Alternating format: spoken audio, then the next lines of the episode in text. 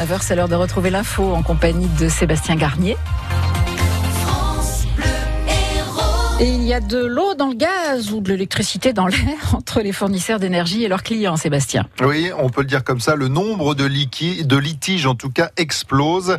Euh, près de 17 000 dossiers enregistrés l'an dernier, soit une hausse de 37% en deux ans, surtout pour des affaires liées aux factures. C'est le rapport annuel du médiateur de l'énergie publié ce matin qui le révèle.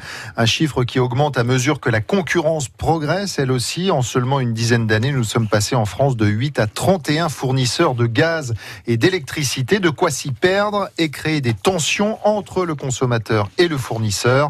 Jean Gobert, le médiateur de l'énergie, dénonce le démarchage parfois abusif, la course aux clients dans laquelle les nombreux fournisseurs se sont lancés. Le secteur devient incompréhensible pour nos concitoyens. Il y a beaucoup de concurrents. Chacun y va de sa publicité. Je voudrais d'ailleurs dire d'une façon générale sur les démarchages à domicile ou par téléphone que euh, les opérateurs ont vraiment des questions à se poser dans la mesure où euh, nos concitoyens citoyens sont au bord de l'overdose avec le démarchage.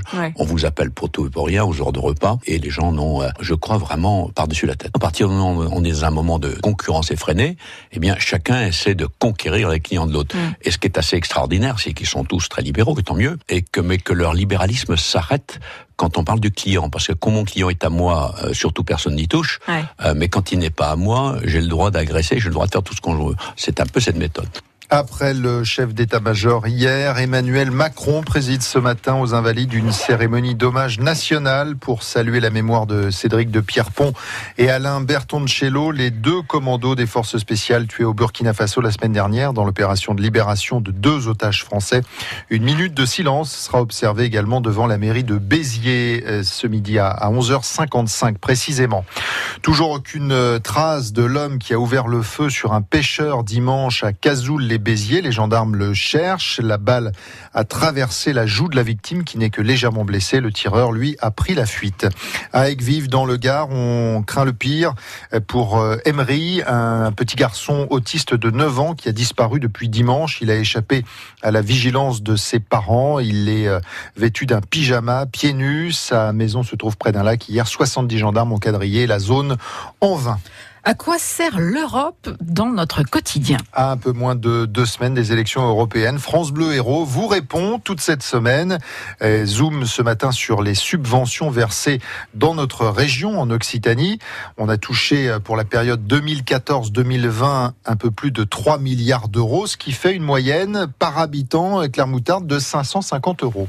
C'est la région qui distribue l'énorme majorité des subventions européennes. Elle est très contrôlée par la Commission européenne et elle a des objectifs et une ligne de conduite assez précis. Pour la partie Languedoc-Roussillon de la région, la stratégie des subventions est comment accompagner au mieux une croissance démographique galopante, comment limiter les conséquences potentiellement néfastes sur l'emploi ou l'environnement? Premier axe, l'emploi, la formation surtout auprès des jeunes. C'est pour ça que l'école de la deuxième chance de Montpellier touche de l'argent européen. C'est pour ça aussi que certaines entreprises sont aidées pour innover et investir. Une économie qui marche grâce au tourisme, alors on subventionne le patrimoine culturel. 1,3 million pour les écluses de Foncère à Béziers ou encore un million pour le musée Fleury de l'Odève, sans oublier une attention particulière apportée à l'équilibre des territoires, avec une aide pour que tout le monde ait le très haut débit Internet. Ensuite, il y a l'environnement, clair.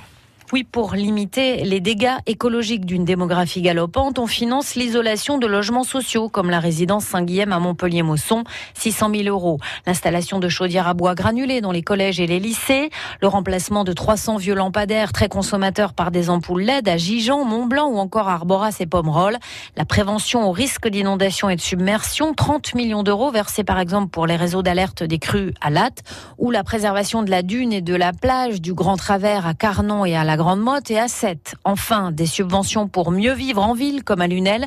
126 000 euros, par exemple, pour laisser plus de place aux piétons et aux vélos aux abords de la 113 à l'entrée de la ville. Et rendez-vous demain, même endroit, même heure, pour un nouvel épisode de notre série, donc sur euh, l'Europe. Amarrer son bateau dans l'anse du Barou sur l'étang de Taux est passible d'une amende de 1500 euros. Beaucoup de propriétaires le faisaient par tradition. La préfecture leur a demandé, pardon, de partir. Les propriétaires n'ont pas l'intention de lâcher euh, complètement la ils ont rendez-vous aujourd'hui en mairie de 7 pour euh, négocier. Un lifting pour les Halles Castellane, près de la préfecture à Montpellier. L'intérieur du bâtiment va être refait au mois d'août. Les abords seront réaménagés d'ici la fin de l'année.